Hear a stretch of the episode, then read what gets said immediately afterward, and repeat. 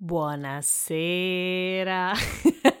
Vi starete chiedendo, ma Carmen, nel mio feed è uscita prima la puntata 66 e adesso la 65. Cosa sta succedendo? Beh, in pratica questa puntata 65 è stata registrata live dal vivo, ho fatto uno streaming su YouTube e Facebook, che è stata una cosa completamente organizzata in maniera molto spontanea e quindi ho pensato per chi eh, non ha avuto occasione di, di seguirla, di trasformarla in una puntata del podcast, che però, come dire, non sapevo quando sarei riuscita a editare perché sono nella fase finale della gravidanza e sto aspettando che la bambina si decida a uscire.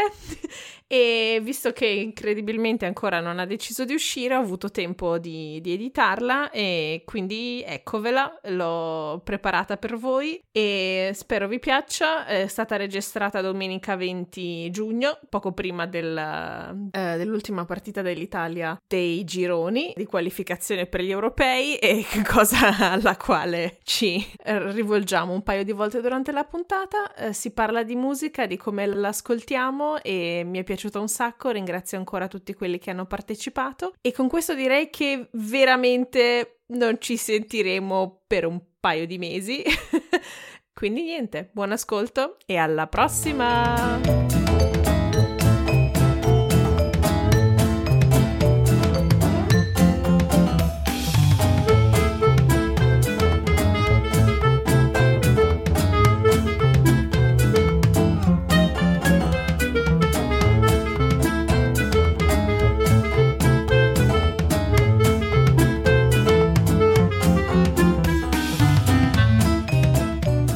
Buonasera, a differenza di come diciamo al solito in questo podcast, e benvenuti a tutti alla 65esima puntata, nonché la prima registrata dal vivo, del podcast Crucchio Terroni Siamo tutti fannulloni, il podcast di una generazione in viaggio oltre le etichette. Oggi facciamo un esperimento, una puntata corale con più persone, dove potete partecipare anche voi commentando sotto la live che stiamo trasmettendo in contemporanea, sia su Facebook che su YouTube. Ovviamente per chi segue il podcast vi starete chiedendo ma tu non avevi qualcosa da fare in questo periodo? Eh, avevo annunciato nell'ultima mini puntata che insomma sto per diventare madre e sì, la pancia c'è ancora, non se n'è, non è andata.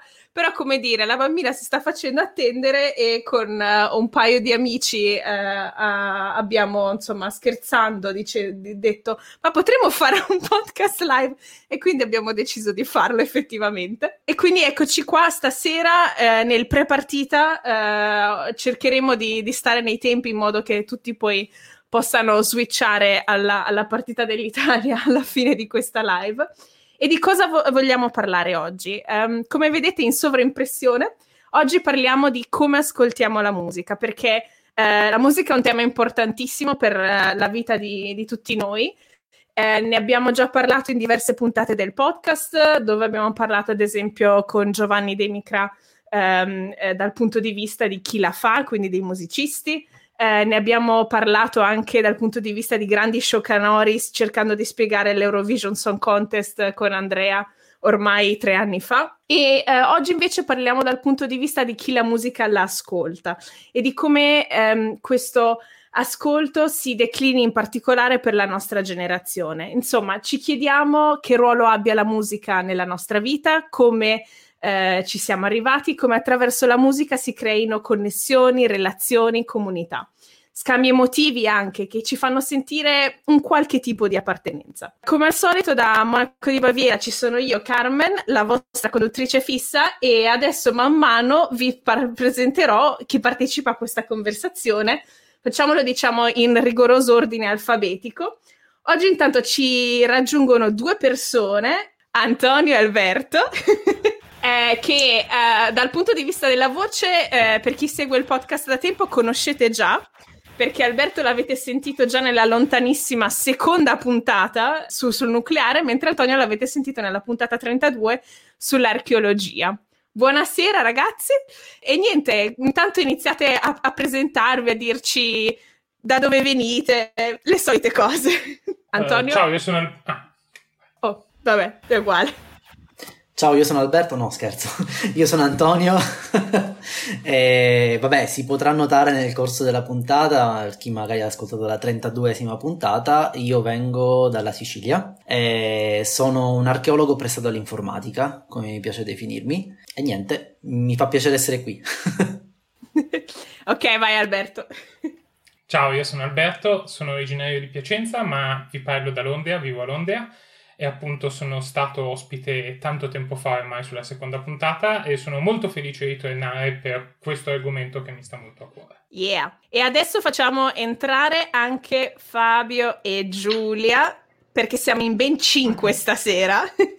Ragazzi, voi che siete le new entry, diteci qualcosa di voi, da dove venite e cosa fate. Beh, facciamo Giulia per prima?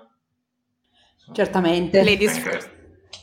Allora, Ciao a tutti, eh, io vengo da Torino, ormai sono più torinese che campagnola, vivo qui da parecchi anni e quello che faccio è uno di quei classici lavori che non riesci a spiegare a nessuno dei membri della tua famiglia, mm, quindi mi occupo di ricerca mh, mm, applicata nel campo del, della decarbonizzazione dell'ambiente costruito, che una di quelle frasi un po', un po' lunghe, ma fondamentalmente mi occupo di progetti di ricerca per ridurre il consumo energetico degli edifici, diciamola, mettiamola così. Ok, figo. Fabio? Allora, io vengo, vengo da Monza, mi divido fra la, la bassa varianza e l'Ecco, e faccio il commerciale nell'ambito delle, delle piscine e coperture annessi. E Cominciamo con le sintesi. Ecco, col sintetico. Cominciamo col sintetico perché poi dopo sbrodoleremo sicuramente. allora, per intanto sciogliere il ghiaccio, vi farei una domanda che è un po' esistenziale, però spiega anche il motivo per il quale siamo qui. Vi chiederei per voi la musica che cos'è e che ruolo svolge nella, nos- nella vostra vita? Um, la musica è stata stiamo un po' a parlare del passato, ma poi parlerò del, perché. La musica è una delle mie grandi passioni ed è stata una delle cose che ho consumato penso più ore nella mia vita e, ed, è, ed, è, sempre stata appunto una grande passione, una cosa che poi perseguivo anche col mio modo di fare, quindi in maniera vagamente ossessiva, andandomi a cercare le, i piccoli segreti, le storie dietro, um, in maniera anche vagamente enciclopedica ed è una cosa a cui penso spesso, soprattutto adesso che magari non sono più uno studente, lavorando, il mio tempo è un po' diverso, al modo in cui è cambiato il mio modo di consumarla e di viverla. E è una delle cose di cui penso poi parleremo dopo, quindi non, non inizio su. Mm-hmm, certo, ah, tra l'altro mi dimenticavo nella presentazione, è importantissimo spiegare perché siamo in questa costellazione, cioè come ci siamo conosciuti noi come gruppo, perché stiamo parlando proprio noi cinque. Perché ehm, dovete sapere che da quando è morto eh, Franco Battiato è stato creato un gruppo su Telegram di re-listening di tutta la sua sua discografia in ordine no. cronologico, compresi live, importantissimo.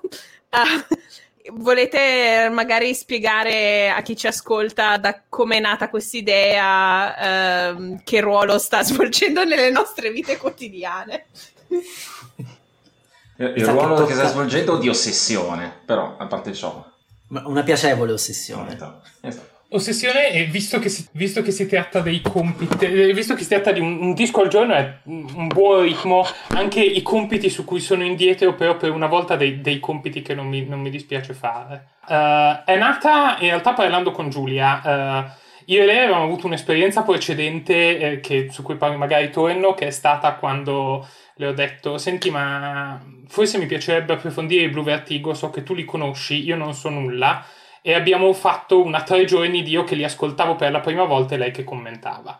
E, e, mi guidava. Ed era stato piacevolissimo ed era stata una cosa che mi sono accorto mh, mm, tornando ai discorsi su come è cambiato il modo in cui ascolto la musica mi mancava. Stavamo parlando di come tutti e due eravamo molto colpiti alla morte di Battiato e c'è stato quell'attimo di silenzio eh, in cui stavamo chiaramente pensando alla stessa cosa e poi è stata Giulia per fortuna a, a rompere il silenzio e io ho davvero detto ok pensavo non l'avresti mai detto, che è stato ma se facessimo gli ascolto insieme, eh, ovviamente i Blue Vertigo hanno fatto tre dischi, Battiato ne ha fatti 30, quindi si trattava, lo sapevamo, di, un, uh, di, un, di uno sforzo un po' più grosso e poi parlando sono venuti in mente altre persone che conosciamo che sapevamo apprezzano Battiato e avrebbero potuto apprezzare l'esercizio. Abbiamo tirato dentro Antonio e Fabio e poi parlandone io separatamente con Carmen, che sapevo anche lei è una grande fan di Battiato, ha chiesto di unirsi e siamo stati tutti molto felici di, di averla anche perché appunto quasi tutti la conoscevamo io da, da tempo dall'università e altri attraverso il podcast, quindi è stato anche bello appunto creare questo, questo gruppetto.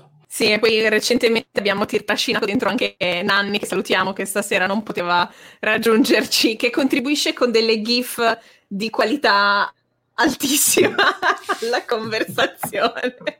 Perfetto, va bene, allora continuiamo con uh, il, il, giro sulla domanda che ruolo svolge um, la musica nella, nel, nella vostra vita e che cos'è. Chi... Vado io. Allora, se dovessi rispondere in maniera piuttosto banale, direi che è la colonna sonora della mia vita, ma mh, mm, me ne sono accorto quando uh, all'epoca dell'università avevo un coinquilino che in realtà non ascoltava musica, ma per niente e per me questa cosa era inconcepibile, cioè nel senso io cioè, lavo i piatti, ho la musica accesa, eh, a volte anche mentre studiavo avevo la musica accesa. E quindi a quel punto ho capito che effettivamente era una parte fondamentale della mia vita. E se dovessi ripensare a periodi o, o situazioni riesco quasi sempre ad associarli a una canzone o a un album, insomma non, non, non potrei farne a meno, ecco.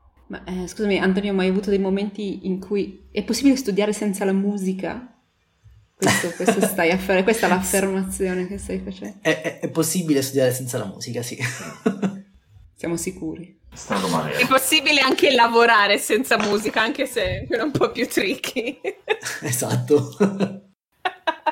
ecco, invece su questo devo dire che per me lavorare con la musica non è così scontato, a parte il fatto che ovviamente gran parte del tempo sono in riunione e quindi non, lì sarebbe un po' eccessivo, diciamo, eh, arrivare con le cuffie. Però eh, dipende molto il tipo di musica che riesco ad ascoltare. Ci sono certe attività di, so, di scrittura concentrata, eccetera, in cui devo assolutamente ascoltare qualcosa in una lingua diversa. Se, se scrivo in italiano devo ascoltare qualcosa in inglese, se no... Se invece in altre, facendo altre cose non posso assolutamente ascoltare nulla, che, che in questo mese di riascolto di Battiato non è stato affatto, eh, è stato un problema non indifferente, perché in realtà eh, ci sono stati una serie di momenti in cui avrei avuto il tempo durante la giornata lavorativa di ascoltarlo, però siccome era in italiano mh, mm, mi creava problemi e non riuscivo a concentrarmi, quindi di solito riesco ad ascoltare musica più, non so, o, o che conosco già, quindi magari non l'album nuovo che devo ascoltare attivamente e quindi perché conosco già i beat, conosco già il ritmo mm, sì, sì. e allora mi fa da accompagnamento e so già che è la musica giusta per quel tipo di attività. Non so perché se ha senso. Att- perché non demanda attenzione. Mm, mm. Anzi, l'amplifica in qualche maniera, se ha senso per te. No, no, assolutamente. Assolutamente, come per me che quando all'università studiavo tipo tutta la discografia di De André in loop. Eh la conosci e cioè è come se non, non, non, cioè, le parole perdono anche un po' di significato dopo un po' perché le ascoltate così tante volte. Eh, Fabio, volevi raccontarci qualcosa Ma, del tuo punto di vista? Certo, allora, la, dal, punto, dal, mio punto di vista dirò una, un'altra cosa potenzialmente banale, ma mh, per me la musica è tutto, nel senso che è ampia e complessa quanto è ampia e complessa la vita e in questo modo mi piace, mi, piace ascoltarla, nel senso che a me piace cercare di, come si può dire, lasciarmi aperte tutte le gambe possibili della, de, dell'emotività, della, de, mm. delle de, possibilità della descrizione. Mi sono reso conto che con me, per esempio, ho un, un rapporto abbastanza pseudo-sinestetico con la musica. Mi, mi, piace tradurla, cioè vederla tradotta in immagini, immagini in sensazioni. Mm. In, uh... se dobbiamo fare il paragone culinario molto in stile hot take, ma la musica è la salsa, è elegante alla fine mm. proprio per co- e poi mm, vedremo se riusciamo ad entrare proprio nell'ambito più del sociale però è proprio un, un legante vedi come diceva co- come diceva Giulia della, uh, della colonna sonora del lavoro e dell'attività quotidiana e come diceva Antonio della colonna sonora del ricordo. È una delle cose che nella vita abbiamo di più possibile di, essere perennemente, di esserci perennemente attorno, immateriale e così così capace di sbucare sia nel ricordo sia a tutti gli effetti nella sostanza e questa cosa la trovo estremamente affascinante e come mm, prendo gran parte delle mie passioni poi mi ci immergo in maniera abbastanza totalizzante. Mm. Poi andremo a vedere come, sì, come è cambiata col tempo, con, cam- cambiando le condizioni materiali, cambiando le necessità e, e, così via. Però per me è una passione che eh, esemplif- che cerca di descrivere la totalità del mondo e per questo, per dire, io personalmente cerco di spaziare e non mi nego di poter spaziare dall'ambient più cullante alla, alla violenza sonora completa, eh, soprattutto certo tipo di metal, ma non soltanto, ecco. Mm. Mi piace tantissimo che tu abbia risposto con la musica è tutto, perché questa prima domanda mi è venuta un po' di ispirazione da una serie che sto guardando con Carl recentemente, Mozart in the Jungle, dove la stessa domanda viene posta al, al protagonista, che è un direttore d'orchestra, in un contesto in cui lui va tipo in una scuola per interessare i ragazzini di musica e gli chiedono ma quindi per te che cos'è la, la musica? E lui risponde appunto che è tutto perché qualunque, cioè nel senso l'universo, il mondo dove vivi eh, ha sempre un qualche tipo di musicalità, un, un sottofondo che pos- possono essere le, eh, il tram che passa, le voci delle persone, eh, il, i rumori della natura, qualunque cosa che composto assieme è anche un po' la colonna sonora della tua vita e ti accompagna. E questo mi ha fatto riflettere un sacco anche sul mio personale um, utilizzo della musica e uh, mi ricollegherei a quello che diceva inizialmente Alberto su fare una differenza tra passato e presente, come si è evoluta nella mia vita anche il ruolo, il ruolo della musica, anche il consumo di musica, perché recentemente ho scoperto, uh, più che scoperto, ho realizzato che la musica è anche il più potente antidepressivo che esista.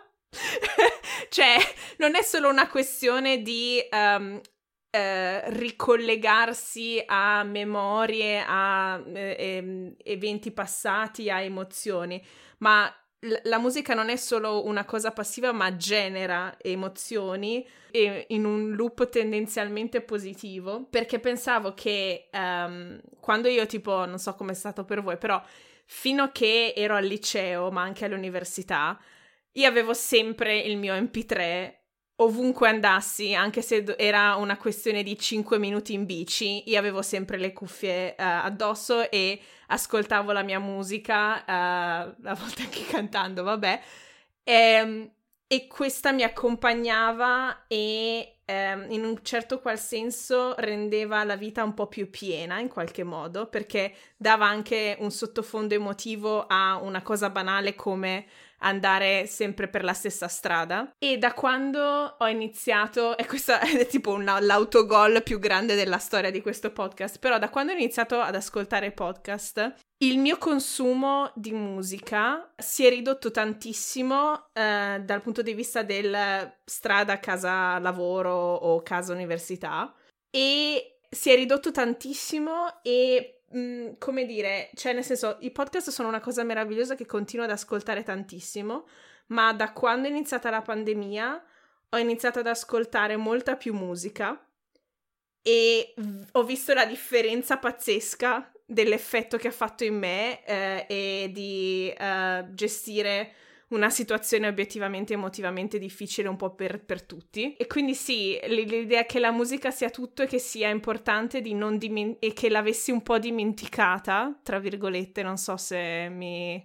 uh, mi riesco a spiegare bene, um, mi ha fatto realizzare la, la, sua potenza. Poi ehm, io, vabbè, ho un rapporto ulteriormente complicato con la musica perché, come poi immagino sia stato anche per Alberto, cioè io ho anche suonato, ho anche scoperto, ho avuto eh, la, la, fortuna di poter scoprire il mio strumento, l'arpa, anche se poi l'ho suonato per pochissimi anni. E quindi tutto quel mondo mi manca costantemente e, ed è una cosa che viene, può essere riempita solo da un ascolto attento e attivo, come un po' quello che stiamo facendo adesso col, con il release di Battiato, che è stata un'esperienza veramente finora molto appagante, molto bella. E quindi sì, um, per collegarmi a, a questa cosa del quali sono i momenti in cui ascoltiamo musica. Voi di solito quando l'ascoltate c'è una cosa quotidiana o è riservata solo a eventi speciali tipo, non lo so, quando si va a un concerto o un momento particolare, ecco? Io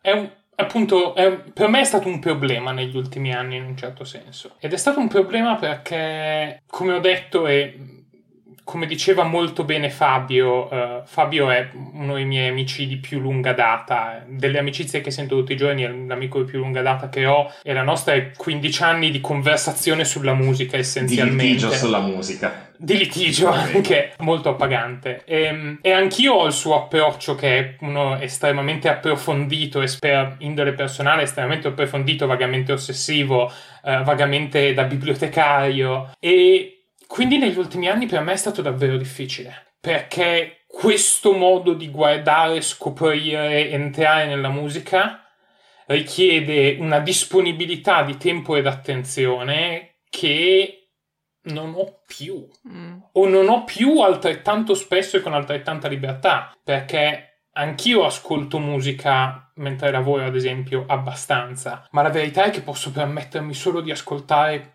poche cose che conosco molto bene. Ci sono stati, negli ultimi anni ci sono state le cose che ho scoperto, sento a livello musicale, mm. ehm, o che ho approfondito. Però ci sono stati ampiamente momenti in cui mi accorgevo, ok, oggi ho capito questo disco. E per un'ora ho, ho anche guardato il documento su cui dovevo lavorare, non ho mica combinato niente. Eh. Cioè, non, la, la mia. Io invidio molto chi riesce a lavorare e fruire in maniera un po' attiva la musica, io non riesco molto. E spesso la sera arrivo magari al di là di essere stanco ho un'attività sociale o voglio, io vivo con, con la mia compagna che qui tutti, tu, tutti i presenti nello stream conoscono e magari ho voglia di stare con lei e ci sono dischi che le piacciono, dischi che le piacciono meno e non, non sempre magari è una cosa che ha voglia lei di fare, quindi ogni tanto lo facciamo ma non spessissimo. E per me quindi è stato cioè, trovare un modo di continuare a fruire la musica nonostante questo cam- il cambiamento della mia vita che non è male, non ho più vent'anni, non, non sono più uno studente, le mie giornate hanno una struttura diversa, è, è, è, stat- è una cosa, è, stato un cambiamento grosso nella mia vita. E mm. tocco anche la questione della musica dal vivo. Io con la musica dal vivo al momento ho un problema, ed è che vivo a Londra, che dovrebbe essere ideale, ci sono un sacco di concerti, ci sono un sacco di sale concerto, ci sono tutte le possibilità del mondo, ma Londra significa che da un lato ci sono 25, al di là di adesso durante la pandemia in cui non succede niente ovviamente, da un lato ci sono 25.000 eventi ed è difficilissimo scovare cose che interessano all'interno, cioè c'è, questo, c'è questa sovraccarico informativo massiccio, dall'altro le cose vanno sold out così. Quindi tempo che io mi accorgo che c'è un artista che mi piace che suona a Londra, ogni dannata volta sono già sold out, più o meno. Ho visto ovviamente, ho avuto l'opportunità di vedere dei concerti meravigliosi qua, eh, sia in posti grossi, sia in, sia in venue più piccole o, o gruppi meno, meno, conosciuti. Ho visto che so che Carmen e Kyle li amano molto i, i Government Mule in un, in un, localino e sono stati meravigliosi. Però c'è, c'è una difficoltà dovuta alle troppe opportunità qua. Mm. E niente, questi erano i miei, i miei due, due o tre centesimi. Sì, sì. Anche quattro. Eh, eh, eh, noi, eh, grazie Don per il, il commento sul pagamento ossessivo. Sono state fatte precisazioni importanti. sì, esatto.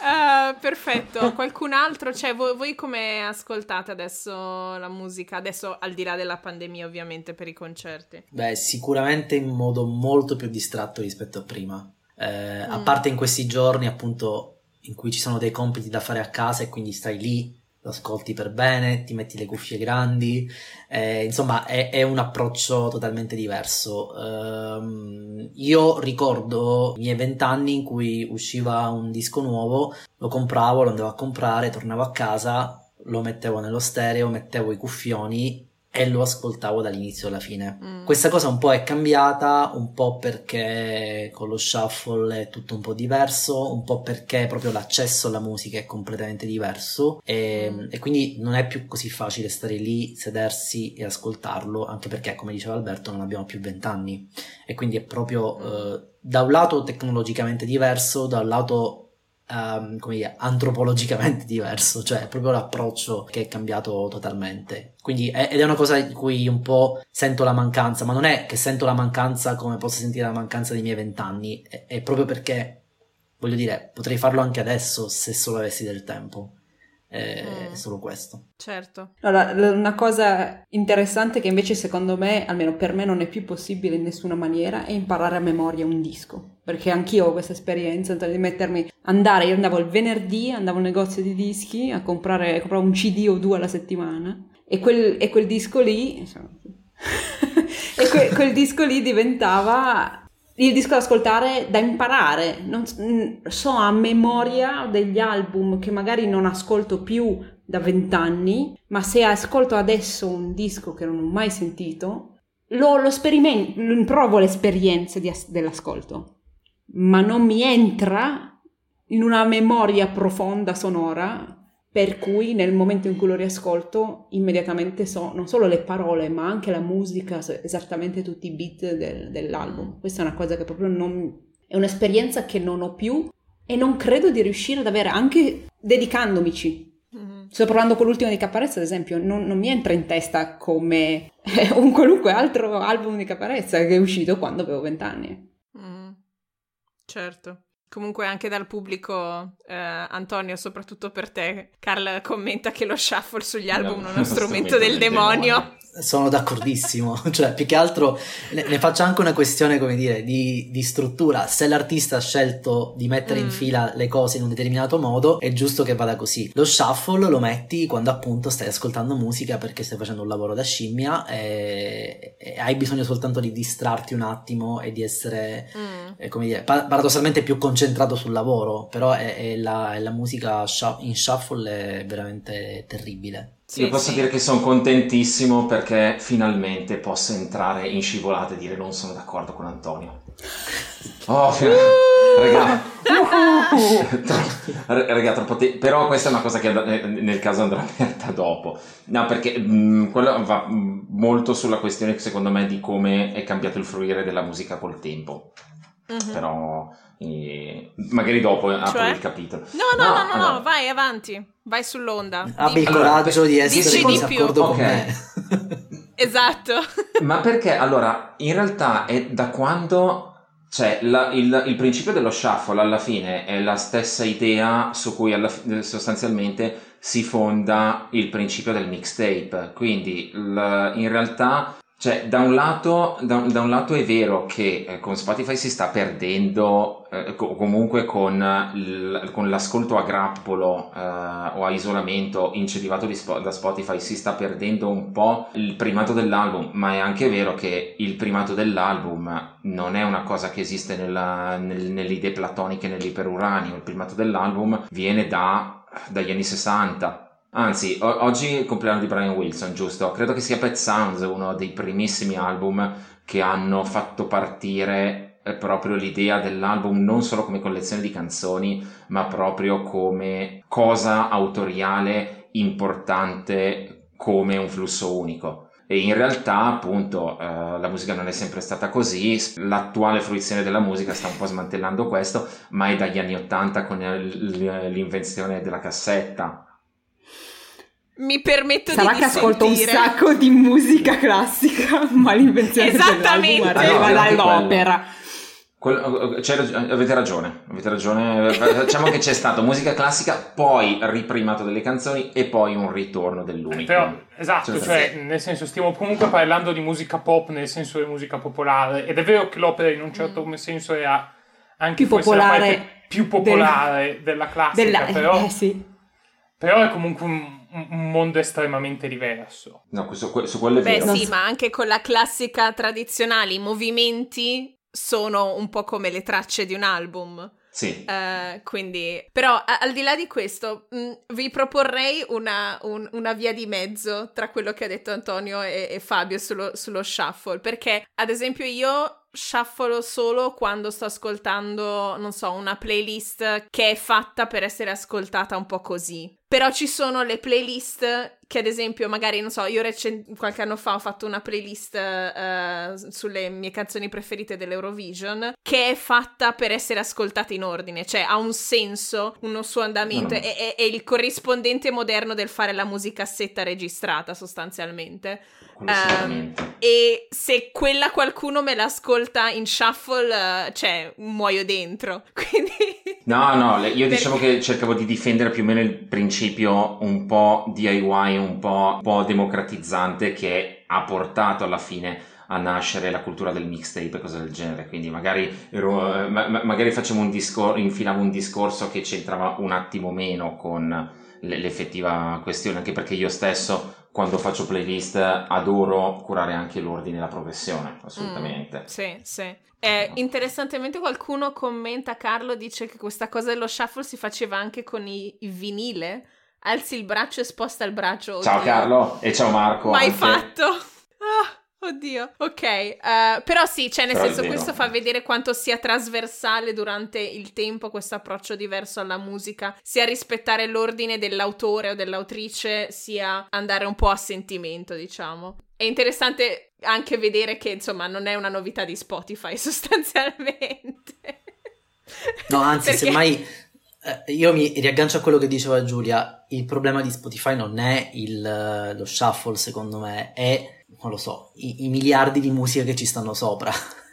e quello è il problema, mm, per cui non sì. riusciamo più a imparare un album e ad ascoltarlo con la costanza con cui lo facevamo una volta. Ma mm. questa è una cosa che si trova nella musica, la trovi nei videogiochi, la trovi dappertutto. Hai una così ampia possibilità di scelta che o vai a riascoltarti la roba che già conosci, o se vai a scoprire della roba ce n'è veramente troppa da scoprire. Esatto. Ed è difficile stare lì. Io ho una playlist eh, che si intitola Da ascoltare c'è dentro così tanta roba che di solito non, non, mi ci metto neanche perché mi fa paura. E quella è solo Siamo una piccolissima parte. 15 giorni di lunghezza. Esatto, ed è solo una parte infima del, di quello che sta su Spotify, quindi insomma mm, c'è un problema. Sì, sì, certo. Ma tornando anche, eh, perché volevo mm, shiftare la nostra conversazione anche sul punto di vista generazionale, perché Alberto faceva notare quanto il suo atteggiamento nel confronto della musica sia cambiato molto da quando ha iniziato a lavorare. Quindi c'è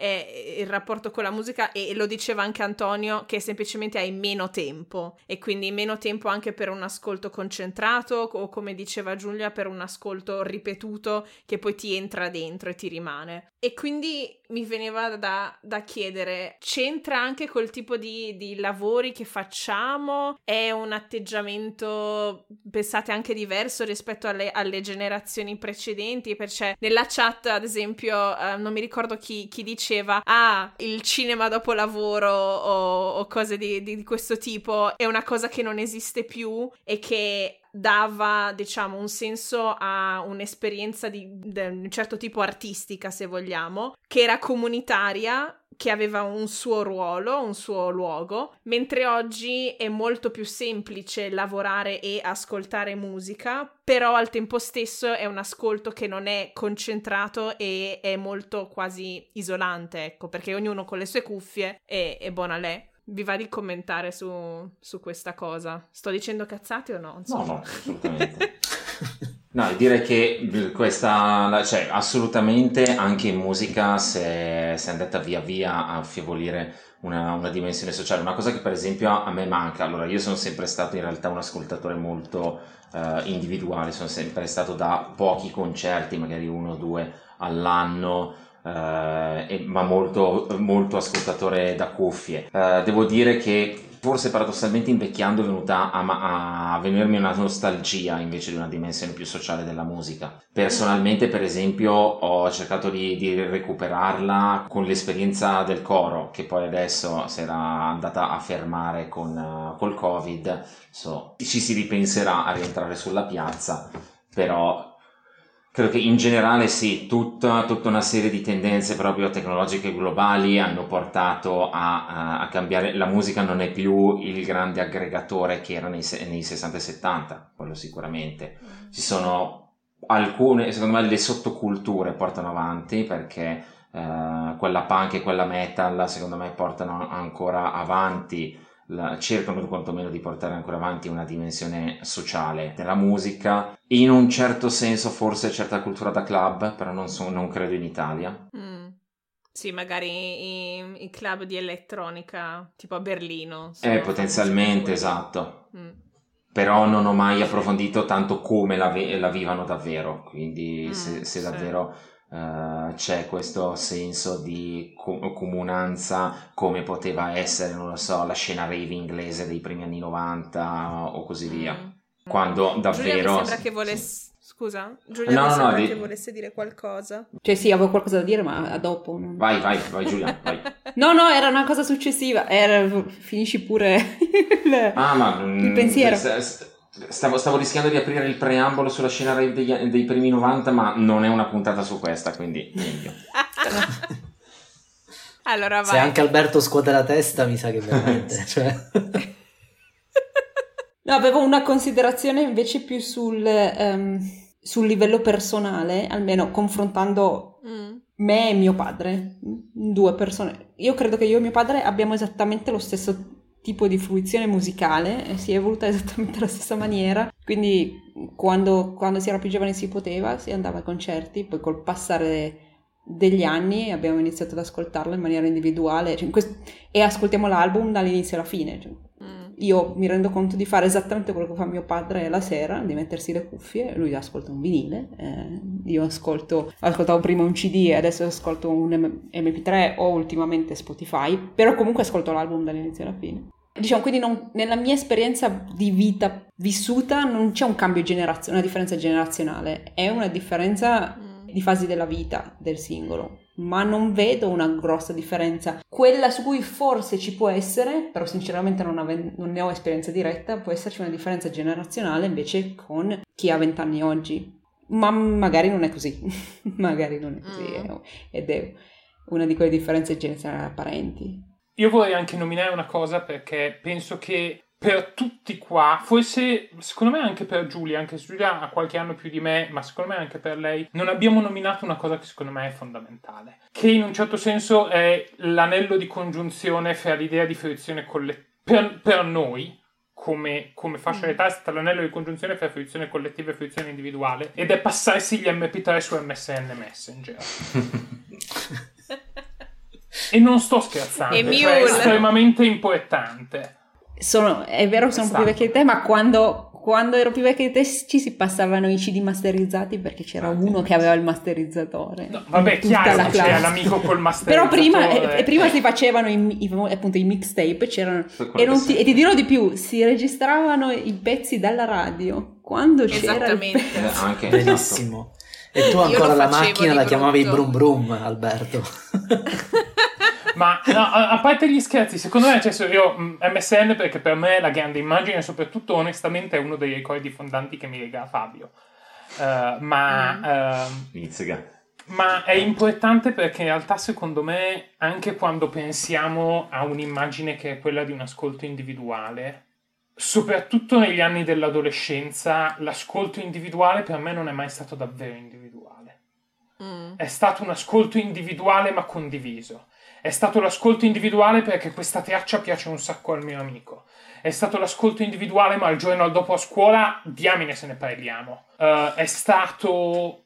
C'è sempre stata una dimensione sociale di condivisione uh, per l'interesse, anche di trovarci un significato. Ci sono, ci sono dei pezzi a cui ero molto legato che con le orecchie di oggi trovo in realtà un po' naif e non particolarmente significativi. E da un lato posso dire che sono ah, adesso, adesso ho una sensibilità più raffinata, ma secondo me non era, non era solo quello, è proprio il fatto che al di là di quelle che fossero le parole, il testo e la musica, c'era dietro il fatto che c'erano dei significati condivisi con altri c'erano dei significati che io condividevo con qualcun altro, cioè il valore della canzone è anche nel fatto che non solo nelle emozioni che provocava in me, ma nelle emozioni che provocava in un'altra persona mm. e nel nostro condividere quell'emozione. E, e, al di là di quello che posso pensare di, a, al giorno d'oggi di piccola stella senza cielo di Ligabue, sperando proprio forte,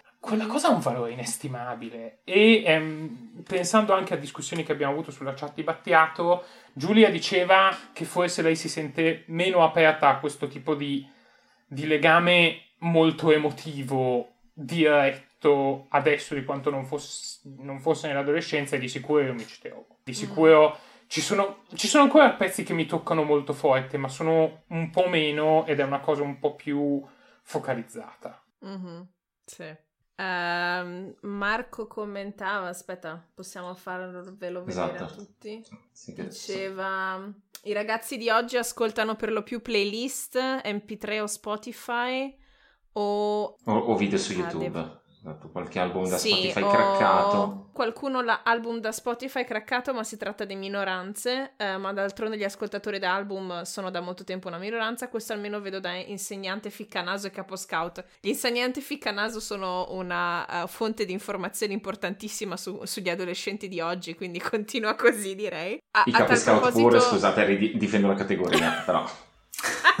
ok. Sì, no, sono d'accordissimo. Infatti, io mi ricordo questo momento molto da mi sento vecchissima quando con uh, mia nipote nel lontano 2014 andammo a Stoccolma uh, a, in un negozio di CD e dopo a pranzo le, le, le, le, mi ha chiesto ma non capisco perché volete comprare dei CD cioè c'è Spotify e quindi il momento vecchissimo perché anche qui non solo la fruizione ma anche come all'epoca scaricavi o oggi che ce lo possiamo permettere compri musica, anche lì diventa un momento di condivisione perché tipo la, la bellezza di andare non so in un uh, negozio di cd usati e cercare quel cd che ti manca nella collezione o la cosa nuova che hai scoperto magari tramite Spotify e YouTube perché hai visto il singolo e ti interessa però vuoi quella cosa lì, oppure la bellezza di comprare il CD al, al concerto e dopo fartelo firmare dall'artista. Cioè, è, è un'esperienza che collega la musica a quel momento, a quel ricordo del concerto, che poi ti rimane dentro durante il tempo. E quindi sì, cioè,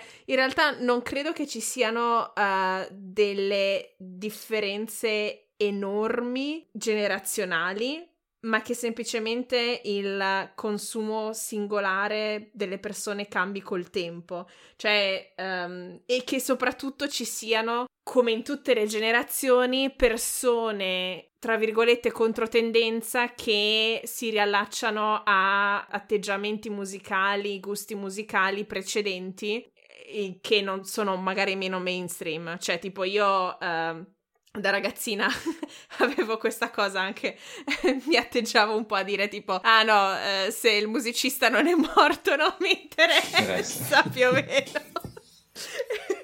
e poi ovviamente ascoltavo anche gli articolo 31 per dire, però la, il mio... però no, non è che lo nascondessi, però diciamo le cose che ascoltavo di più erano più blues rock e, e tendenzialmente almeno qualcuno era morto di overdose, quindi... E io ho un'esperienza simile con mio fratello, perché mio fratello, io ne ho 38 di anni, lui ne ha 28. Mm. E tempo fa, tempo fa, diversi anni fa, gli consigliai di ascoltare Ivan Graziani. E, e lui, no, vabbè, ma che schifo. Io ho detto, Giuseppe, guarda che è morto. Ah, ok, allora lo ascolto.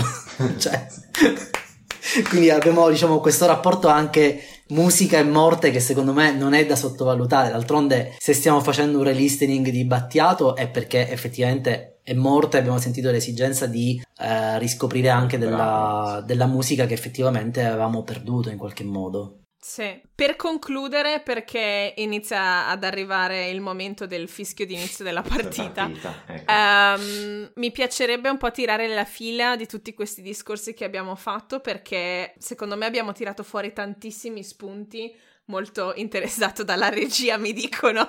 Sono entrato e ho detto, tra un po' cantano gli inni. Um, la musica come momento collettivo, cioè il messaggio che mi piaceva dare con questa puntata è che sostanzialmente ci sono come al solito stereotipi infragenerazionali eh, ah, questi giovani che ascoltano sempre la, la, musica, ognuno per conto loro, questo individualismo dilagante e cose di questo tipo. Però abbiamo visto che, come diceva Alberto, anche quando l'ascolto è privato, è comunque un'esperienza condivisa co- comunitaria perché comunque finisci per commentare quella musica con l'amico con l'amica, finisci magari per passare, consigliare eh, un CD a-, a, qualcuno e poi finisci per andare a vedere il concerto di, di, di, di, quella, di quella band la volta appena possibile, la volta dopo. Quindi per concludere a voi l'esperienza comunitaria, ad esempio, che abbiamo avuto con questa chat di riascoltare tutta la discografia di, di Battiato,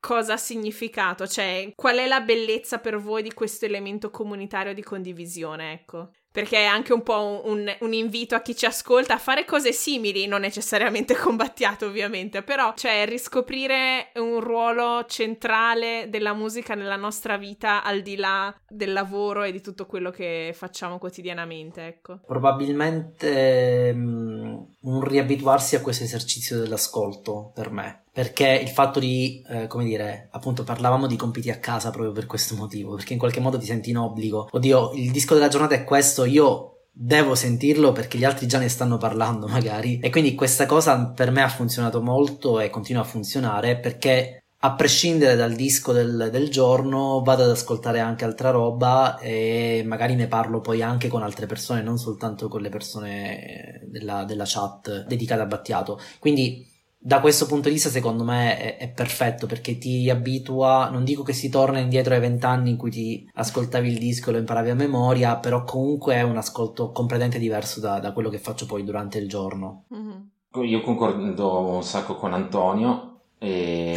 aggiunge, di per mio aggiungo che il confronto con, mm, con chi non è noi ci aiuta tantissimo a, a, a relativizzare il nostro e comunque ad arricchirlo quindi ci, ci, ci aiuta a anche anche la dico banalmente, ascoltare un, un, disco al giorno vuol dire anche eh, esporsi tantissimo al, al, momento della giornata, al fatto di poter essere sotto distrazione o sotto eh, condizioni psicofisiche di qualunque tipo. Confrontarti con altre persone ti può aiutare, soprattutto nel caso di un qualcosa a cui hai dato così poco spazio, a relativizzare la tua esperienza e a mh, mm, non fermarti immediatamente a quella poi è chiaro che non stiamo mm. parlando, cioè, do per forza di un qualcosa che se anche prendo una volta in maniera sbagliata o un po' superficiale rovinerà chissà cosa o, verremo, o verrà qualcosa dell'iperuranio a punirci, però quando prendiamo una passione di petto secondo me è sempre interessante poterla affrontare in modo anche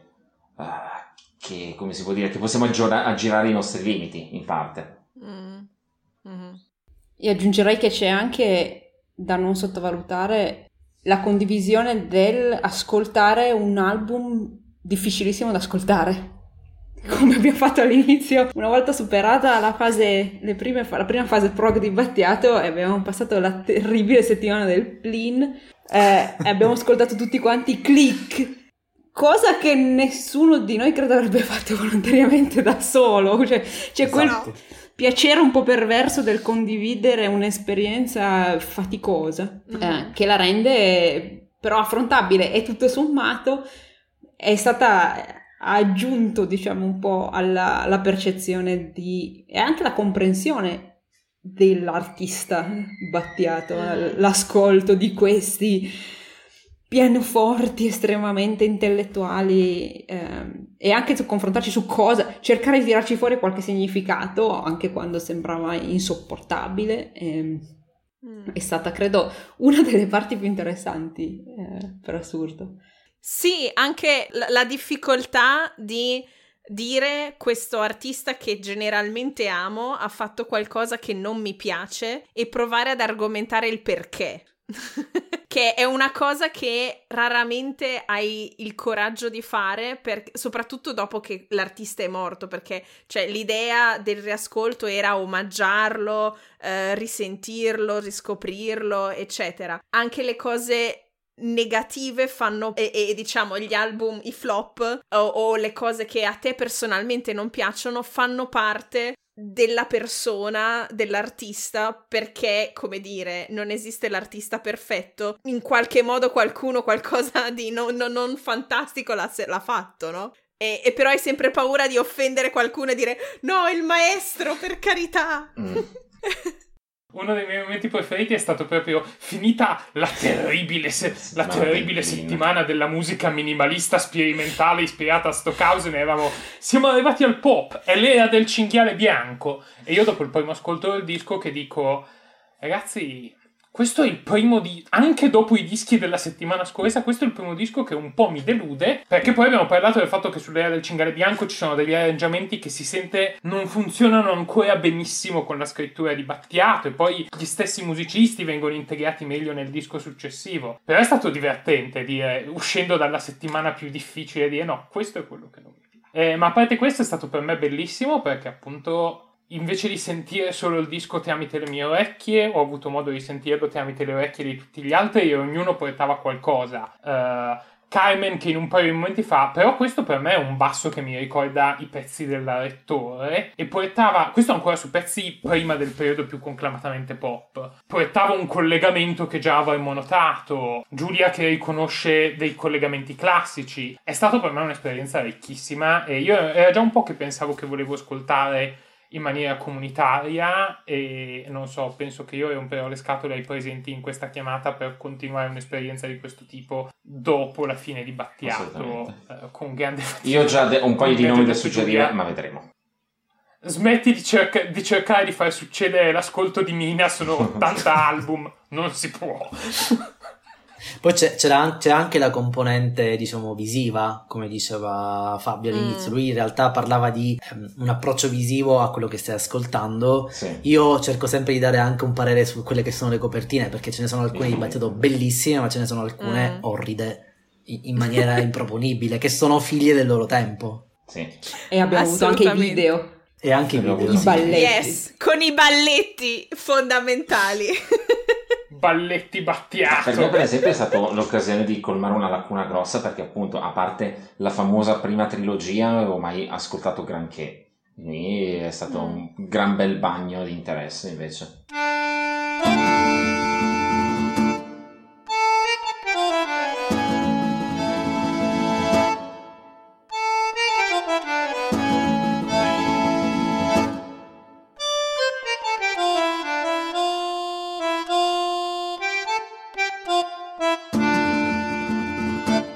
Stiamo parlando già da 57 minuti e mi dicono che la partita sia iniziata, quindi purtroppo direi di, di saltare la rubrica uh, in giro per il mondo perché non abbiamo tantissimo tempo. E visto che stiamo parlando di Battiato concluderei con la rubrica solita del podcast dei modi di dire e modi di essere con una piccola domanda ad Antonio o ad altri siciliani presenti che ci stanno seguendo, perché in questa rubrica di solito uh, vi spieghiamo dei detti o dei modi di dire in dialetto o altre lingue. E quindi visto che in questo relisten è stata una delle canzoni che ho scoperto di Battiato che mi sono rimaste più dentro. Insomma, ci vuoi spiegare cosa vuol dire stranizza d'amore? allora, ehm, da un punto di vista letterale eh, significa veramente letteralmente eh, stranezza d'amore, eh, mm. ma il, il brano diciamo ricade in quella che è il Battiato più uh, forse più genuino tra l'altro è, mm. è, quello che parla dell'infanzia dell'adolescenza è la cosa bellissima secondo me un, una delle frasi più belle di tutto, quel, di tutto quel brano che tra l'altro è, è completamente è assolutamente um, ascoltabile con un certo sentimento ok mm. cerco di essere il più preciso possibile in realtà è proprio il contrasto tra quel che era un periodo di guerra e, e, lui che dice, cioè, nonostante ci sia fuori la guerra, quello che io sento è soltanto un amore. E questa cosa qui per me, cioè, lì se, se non ti sciogli con una, con una canzone del genere no, non riesci ad apprezzare poi tutto il resto della produzione di Battiato. Tra mm. l'altro lui ha cantato, diciamo, pochissimo in, in, dialetto, in dialetto siciliano, ma quando lo fa è precisissimo. Eh, non c'è mai una sbavatura da questo punto di vista. Quindi secondo me le, le, le canzoni più genuine sue sono quelle in, in siciliano. Mm. Assolutamente, sì. Io dicevo che si sente quasi che lui è più contento quando canta in dialetto, non lo so. Sì. È, è, è, più comunicativo e diretto. Sì, poi ci sono vari registri perché cioè, c'è il registro, diciamo, in cui utilizza questo, questo siciliano che va bene per tutti che è comprensibile da tutti, e in altri pezzi in cui magari c'è proprio. è proprio catanese non dico stretto, ma ci sono delle cose che insomma anche io faccio fatica a volte a, a digerire e a mm. comprendere. Mm-hmm. Perfetto, grazie mille. E così si conclude la nostra puntata. Ringrazio infinitamente in rigoroso ordine alfabetico Alberto, Antonio, Fabio e Giulia per il tempo che ci hanno dedicato. C'è un'ultima frase, qualcosa che volete dire per salutare chi, chi ci sta ascoltando, eh, che insomma, qualcosa che volete che rimanga in testa di questa puntata? Umami. Io vorrei dire che il vero battiato sono gli amici che ci siamo fatti lungo la strada. sì. Quindi io, cioè, aprite, aprite no. gruppi del genere, ascoltate ecco. dischi, discografie eh, insieme agli amici o anche persone sconosciute, eh, mm. perché secondo me è, è, una cosa che ci può far tornare veramente ai vent'anni, ecco. Esatto. Mm-hmm. Quando, quando il, il, batterista o il chitarrista della, del gruppo ti passava la cassetta e ti diceva questa la devi studiare entro dopodomani, tipo, e stavi lì notte e giorno. Sì. Direi Fantastico. non fa una piega. Ascoltate fino all'imbrunire, dall'imbrunire in poi, quando volete, basta che sia tutto imperniato sull'imbrunire. E qui ho finito. Scusate, questa è una gag interna. ah, va bene. Giulia, c'è un'ultima cosa. Non posso, non si può. No, volevo dare un consiglio a onesto. Ce la posso fare. Fatelo anche voi, assolutamente. Fatelo con gente che non ascolta la stessa musica, con cui non andate d'accordo. Eh, mm, mm, mm. Sì, e è, uno spunto stra interessante perché ricollega. Adesso apro una giga parentesi che poi smollo lì il mio hot take. Uh, si è parlato negli ultimi dieci anni, soprattutto da quando c'è Facebook, della creazione delle bolle sociali che hanno un'influenza anche nell'interazione politica, che non parli più con le persone che non sono d'accordo. Secondo me un'esperienza musicale condivisa di questo tipo, proprio cercando persone che non conosci o che hanno gusti diversi dai tuoi può essere un modo per farle scoppiare queste bolle di, di informazione e di anche politica parlando d'altro. Perché la musica può anche essere politica, può, è condivisione sociale e quindi sì, insomma, questa è la soluzione a uno dei problemi politici sociali che affliggono il mondo d'oggi. Così, noi diamo soluzioni.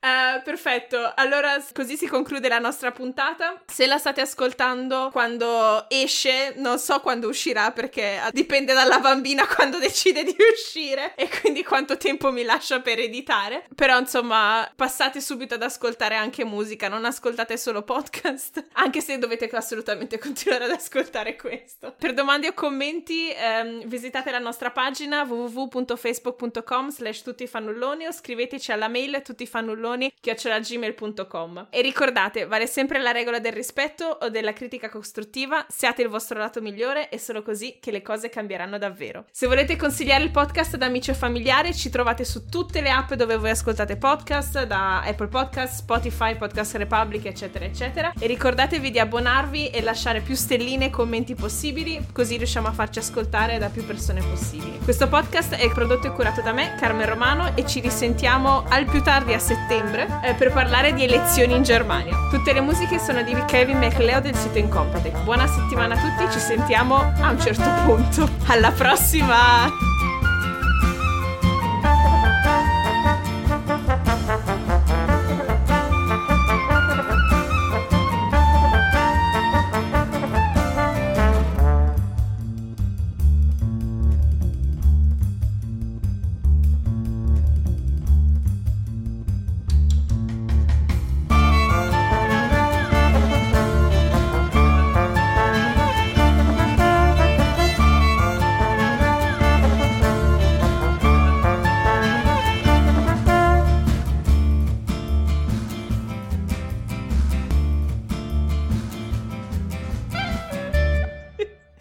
Grazie ragazzi.